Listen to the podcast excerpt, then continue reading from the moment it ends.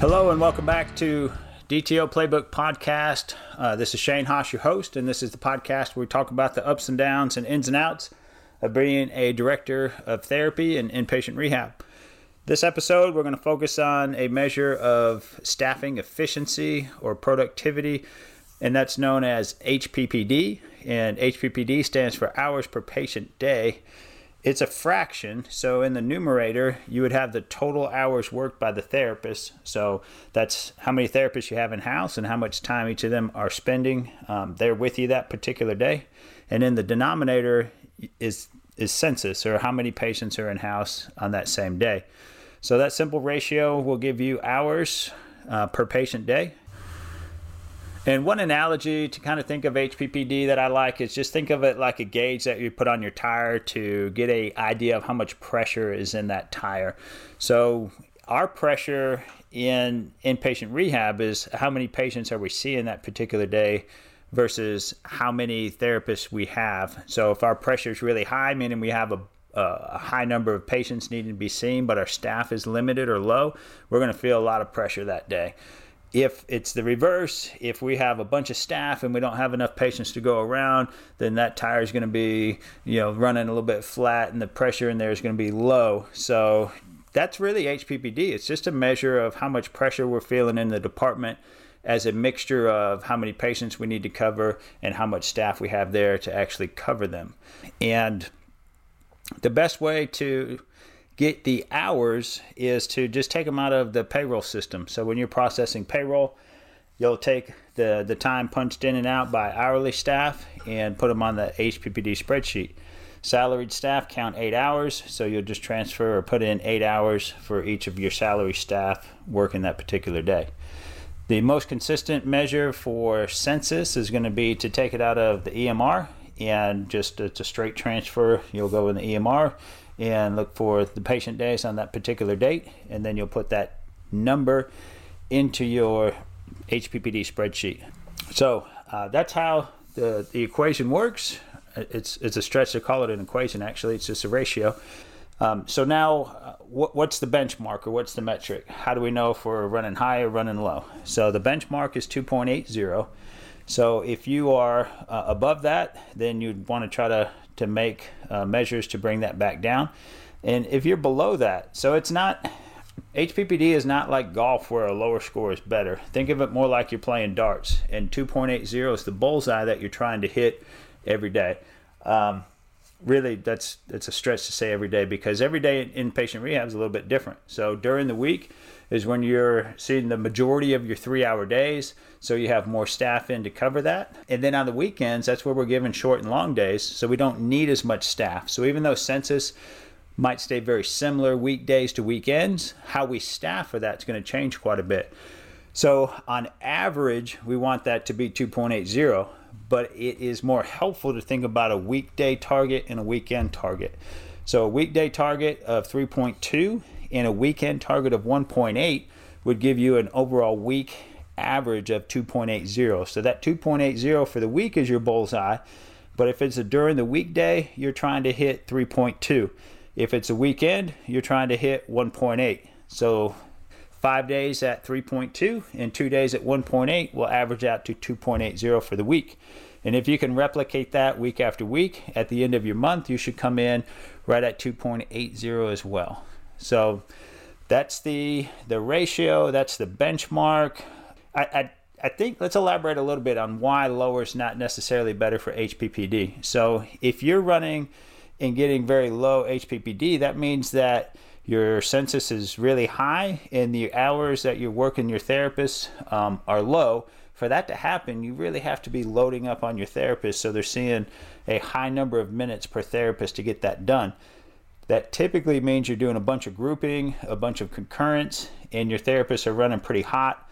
And you're going to run the risk of staff burnout at that point, or at least staff dissatisfaction that might trickle over into uh, patient satisfaction score suffering. Because if your staff's not happy, it's hard to make your patients happy. So uh, if you see your HPPD running really low, uh, one, check the math, check what you're doing, make sure everything's right. But two, if everything's right, you need to uh, do a quick check on your staff and see if everybody's um, indeed running a little bit hot. So that's uh, the benchmark 2.80 on average. So, in that, we want to make sure that we're consistently and accurately getting our hours into the HPPD spreadsheet because that can make a big difference if we're if there's errors in how we're tracking things then we're going to see that come through and probably some HPPD scores that might be off. So let's talk a little bit about uh, consistency. When we're recording hours for salaried staff, that's always going to be pretty solid eight hours. And then for hourly staff, it's going to be probably close to eight hours, but it's going to be the time that they're actually on the clock. So they're punched in time from the payroll system. It might end up being something like 7.85 or 7.92. There is a, a point to consider in this. If, if your hourly staff or your salaried staff are spending uh, two hours or more in tasks or activities that are away from patient care, and this examples could be like training during your monthly orientation or your your annual refresh. Maybe they're helping with a, a health fair across town, so they're helping the marketing department. If they're away from patient care role for two hours or more, we want to take that time out of the HPPD spreadsheet.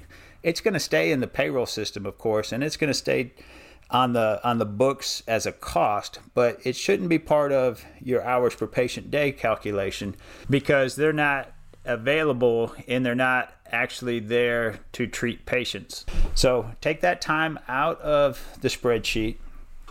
A couple other uh, points that come to mind in that could be if they leave early or come in late for a, a dentist or doctor appointment, or maybe it's a family obligation. And that's mostly for the salaried staff. So because they count a default eight hours, you'll need to reduce them in your HPPD spreadsheet if it's two or more hours that they're out of the house. Uh, your your hourly folks, because they won't be clocked in for some of those activities that are just pers- personally related, um, then that would automatically flow through in the payroll system, and you wouldn't have to again take that off for a second time. So point is if if they're out two or more hours in non-patient care duties then let's make sure that we're we're taking care of that appropriately for the hppd spreadsheet uh, the second point is for your new hires so with the new hires we don't want them to feel like that we're pushing them off in the deep end of the pool we want to ease them in rather from the shallow end and get them up and running before they start start to get counted towards hppd so there's a two week period that when they start, we're not going to include their time in, in our HPPD calculations. And part of that time, they're going to be in hospital orientation anyway. The other part, you know, they're learning WellSky, they're learning how you do things, and they're not going to be up and running and fully productive, maybe not even at that two week point, but they're going to be getting pretty close to it at that point. So for the first two weeks, don't include them on your HPPD calculations. Uh, third point is uh, for team leads they'll do things that aren't going to be in in patient care, uh, direct patient care times, and these still need to be added in for your HPPD calculations. However, so examples would be if you if they're working on tier or if they're working on census or if they're working on staffing or weekend preparation. These these do need to be included in HPPD. However, if the same same uh, circumstances come up for your team leads, like we talked about for salaried staff and hourly staff earlier, then go ahead and reduce the team lead time. So if they are helping with marketing uh, across town at a fair and they're out for more than two hours, uh, take that time out. Or if they're going to be late coming into work because of an appointment, then take that time out. But your team lead duties related to running your department should be part of your HPPD time calculations. The last point on this is that your director, you, me, director of therapy, our time doesn't count in HPPD, nor does time for your therapy techs. So your PCT's time should not be included in your HPPD calculations. So if you're following those four points, you will be accurately recording and including time in your uh, HPPD spreadsheet, which will then in turn give you a more accurate and valid HPPD score at the end of the day. So, those are just factors related to consistency and accuracy, there are other bigger factors at play that will influence your HPPD. So if you're struggling and your HPPD is running high, then this next section will probably give you some ideas that you can uh, look at to see if they might help you bring that HPPD score back down to where it needs to be near that 2.80 on average. So let's jump into a couple of those. Um, the first one is census. So if census is running low, then it is going to be tougher to make your HPPD benchmarks. So census is the denominator in that ratio. The smaller that number, the harder it is going to be to have that HPPD be where you want it to be. So when census is running low and you think about the last time you ran a low census, for an extended period of time, I mean that's that's really tough sledding time because to try to make things uh, better and more efficient, we we kind of have to get to the point where we're calling staff off. Not only PRN staff, but we'll get to the point where we're calling off full-time staff. And if we have to do that for very long, the trade-off is going to be lower staff morale. And it also limits us or it hamstrings us from being able to do concurrence and groups during that time period because it's just uh, it's bad form to call off full-time staff and continue to run groups and do a lot of concurrent treats um, trying to maintain efficiency levels during periods of low census. During that time just develop a little bit of a, uh, a tolerance towards hppd running a little bit higher and we're going to let it run high on purpose. We can make up for that later on, but this is the time where we want to make sure that we're investing in our staff and letting them know that we understand what they're going through. And we are trying to be mindful and balance that dichotomy of, of call offs versus maintaining efficiency. So if census is low, it's just going to be tougher to make your HPPD benchmarks during a low census time. Um, I look back on last year, and as an example, in August, our census was 28.7, which is low for us, and our HPPD was 2.90. So, again, the target for the month was 2.80, but we logged a 2.90. And we had 29 call offs last August. So, we were using call offs to help kind of mitigate how, how probably inefficient we would have been had we not done that. But even with those 29 call offs, we still came in with an HPPD of 2.90. Now, in contrast, when we looked at September, our average daily census was 35.7. In, in September, our HPPD was 2.75, and we only had nine call offs. And of those, um, they tended to be with PRN staff, and we had really zero full time staff call offs in September. So that we didn't staff any differently in terms of how we approach our staffing in August versus September. It was just that August came in at a really low ADC, whereas September was a, a much more normal 35.7. So, but just realize census has a big impact on your HPPD. So, the second factor that also has a very big impact on it is your therapist loading. So your therapist loading is how many minutes of patient care time each therapist is going to see for that particular day. And this is really set the day before. So if we're planning for tomorrow, we're going to look and see how many patients do we have in house, how many admits are we expecting, so we can plan what size team we need to have to take care of the patients the right way tomorrow. So take an example of a census of 37 that included two admissions. So those two admissions would need to be seen that day. That would give us a working census of 35. If each of those 35 patients were seen for three hours of therapy, that would give us a total of 6,300 minutes of therapy that we'd need to cover for that day. So to best plan and best kind of make the right size staff to take care of that 6,300 minutes, we want to look at what HPPD would be in a few different scenarios of how much we're loading the therapist. So, for one example, we have uh, six and a half hours a day that our inpatient therapists treat. So, if, if we said, hey, everybody, just see one on ones all day long, no concurrence, so our techs aren't going to be used to help with any treatments, they're just going to be there for other purposes. But we're going to load at 390 minutes. So, for that six and a half hours, to cover that 6,300 minute caseload, I'm going to need 16.2 therapists working full time to be there to take care of that. That would give me about 129.2 hours worked, and our HPPD would come in at 3.49. So our target during the week is 3.2. So if everybody always saw one on one care, we would never make that 3.2 goal for HPPD. So that says, hey, we need to do some concurrence and and or groups to uh, make our, our productivity benchmark. So give everybody one concurrent. So that would go from a 390 minute day to a 420 minute day.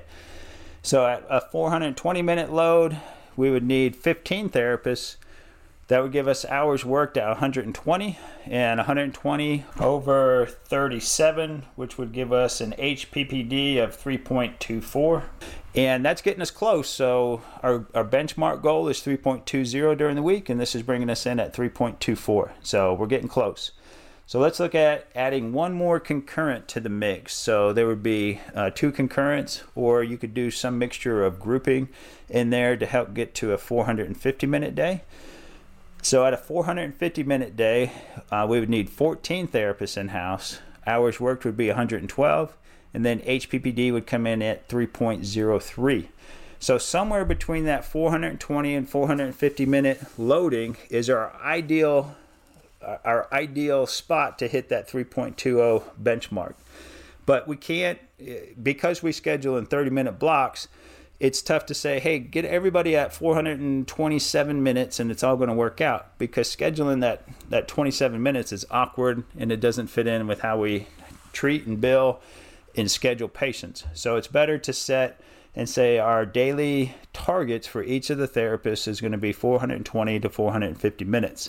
So that's our plan as we're getting ready for tomorrow. We're looking to load the patient or load the therapist at 420 to 450 days and that's going to help us to get to that HPPD of 3.20 so if you're not planning that way now that's that's probably one of the things that you can start doing that would give you the biggest impact on making your HPPD um, come out to to the benchmarks. So just plan uh, based on how many patients you're going to have in house look at how many therapists you need to get that job done, loading them at a 420 to 450 minute day.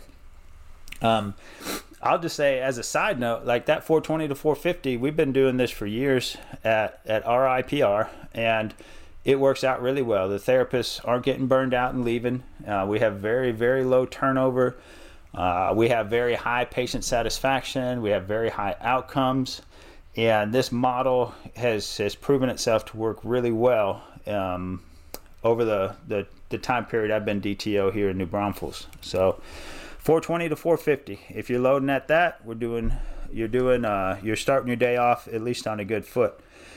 So that census, therapist loading, um, PRN. So PRNs will factor a couple of ways into HPPD. Uh, one way is their productivity. So our PRN staff is typically about 83% as productive as our full-time staff, and that can be for a few different reasons.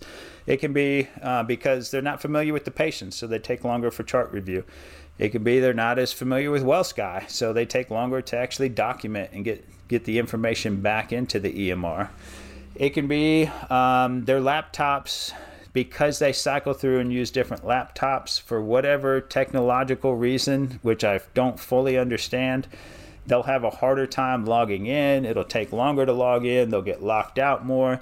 They're going to be on the phone with IT more. So, all these things are frustrations for the PRN staff, but they ultimately keep them from being quite as productive as our full time staff. So, one part of PRN usage is productivity. The other part is is shift durations. So at, at our facility, unless we talk with the therapist ahead of time, um, we're going to pretty much say, hey, if you're going to go through the hassle of getting dressed, getting ready, and driving in, we're going to try to work you at least for half of the day. So in that respect, if I had two two PRN therapists coming in for a half day, that's going to be harder for me to make HPPD versus having one PRN therapist there for the full day. And the reason behind that is is because your your caseload is it, it kind of think of like an inspiration expiration cycle in breathing. Your caseload follows that same thing. The night before, the day before, we are stretched and we're fully expanded and uh, is to cover everything that we think is going to come in tomorrow and that every patient is going to be present and be ready to go for us to see them. So we're fully stretched and expanded like you just took a big deep breath in we're expanded out fully ready to cover whatever comes our way. But then the next morning the caseload starts to contract a little bit. So Maybe overnight somebody went LOA. Maybe we didn't get one of the evals that we were expecting to come in. So it just contracts a little bit. A few of the outpatients call and cancel. It contracts a little bit more. One of the inpatient doesn't feel good. They're nauseated. They don't want to participate in therapy. It contracts a little bit more. So we need to have a plan in place as directors to handle that that contraction and caseload. And the most common way is to shorten a PRN's day that's already in house. But if they're only there for a half a day, we can't shorten them very much or at all because now we start to make it not worth their time and effort to come in to help us out if they come in expecting to be there and then we shorten them shorten them and say hey after an hour or two um, sorry we shortened your day and now it's time to go home however if they're there for the full day we can shorten them down to that half day and they know that and expect that and we've talked about that system ahead of time. So if you have an option try to use prns um, for a full day versus a half a day and it'll make it a little bit easier to handle that caseload contraction and make it a little bit easier to make your hppd the next factor for hppd is the number of weekend days. You have zero influence on how many weekend days you're going to get in a given month but there'll be a few months where you're going to end up with five weekends or four and a half weekends. And because weekends run a lower HPPD, that makes your overall average a little bit lower for the month. And just mathematically, it makes it a little bit easier to make HPPD for a month where you have those extra weekend days. So those are always nice. Um, next factor would be the number of admissions. Because we do not typically see, therapists do not typically do evals on day one, but that patient is in house and they count towards census on day one. So if you got five admits, many times when we get five admits, we're like, oh man, we're going to be busy. But there's a little part of me that says we got five admits. That's a free 15 hours towards HPPD today.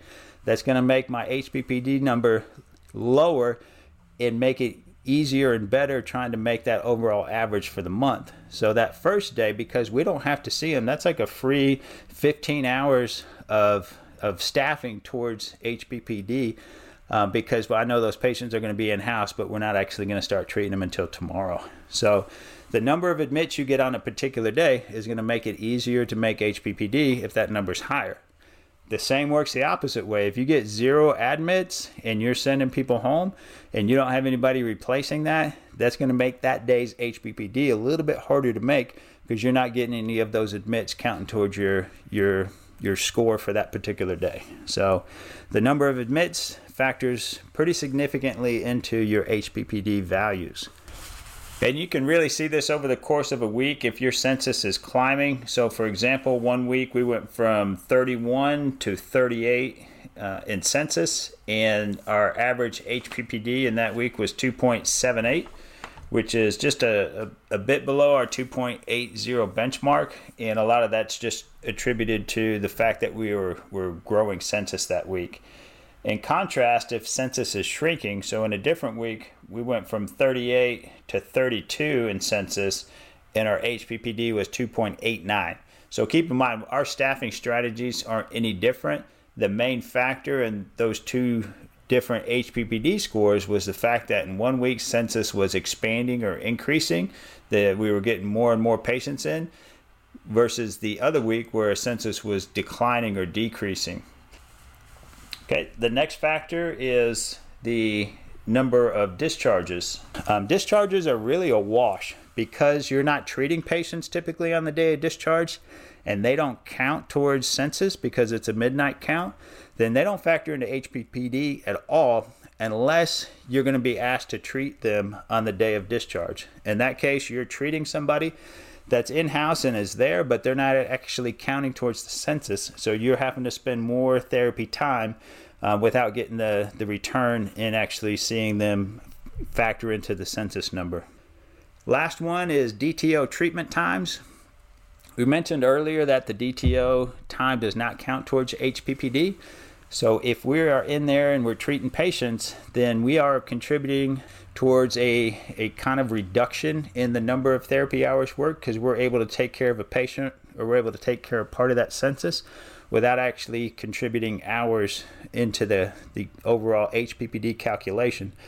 Um, this is a great strategy at times, maybe when somebody calls in sick or it's just an hour or two in a given day to help smooth things out. It's and it helps gets us out of the office and out from the desks and the spreadsheets, and it, you know it's a nice breakup in the day. But the more that we are treating patients the less time we are being DTOs. And really, our department does need us doing our DTO roles, functioning as leaders, um, functioning to teach and train and coach up the staff and take care of things. So that way we can keep it running smooth and uh, make it a, a good workplace for our for our teams. So just realize we don't count towards HPPD our time, but boy, if we're doing it a whole bunch, that department will start to feel the strain. So it's not a great strategy to try to reduce HPPD by having your, your director treat a bunch. And that's our episode. That's HPPD in a nutshell. In closing, just think of it as a marker for how much pressure your department's under on any given day. And then hopefully at the end of the, the month, you're able to balance out all those factors and bring in your HPPD near 2.80. So thanks for tuning in as always, and we'll be back with you soon with another episode of DTO Playbook Podcast. Thank you.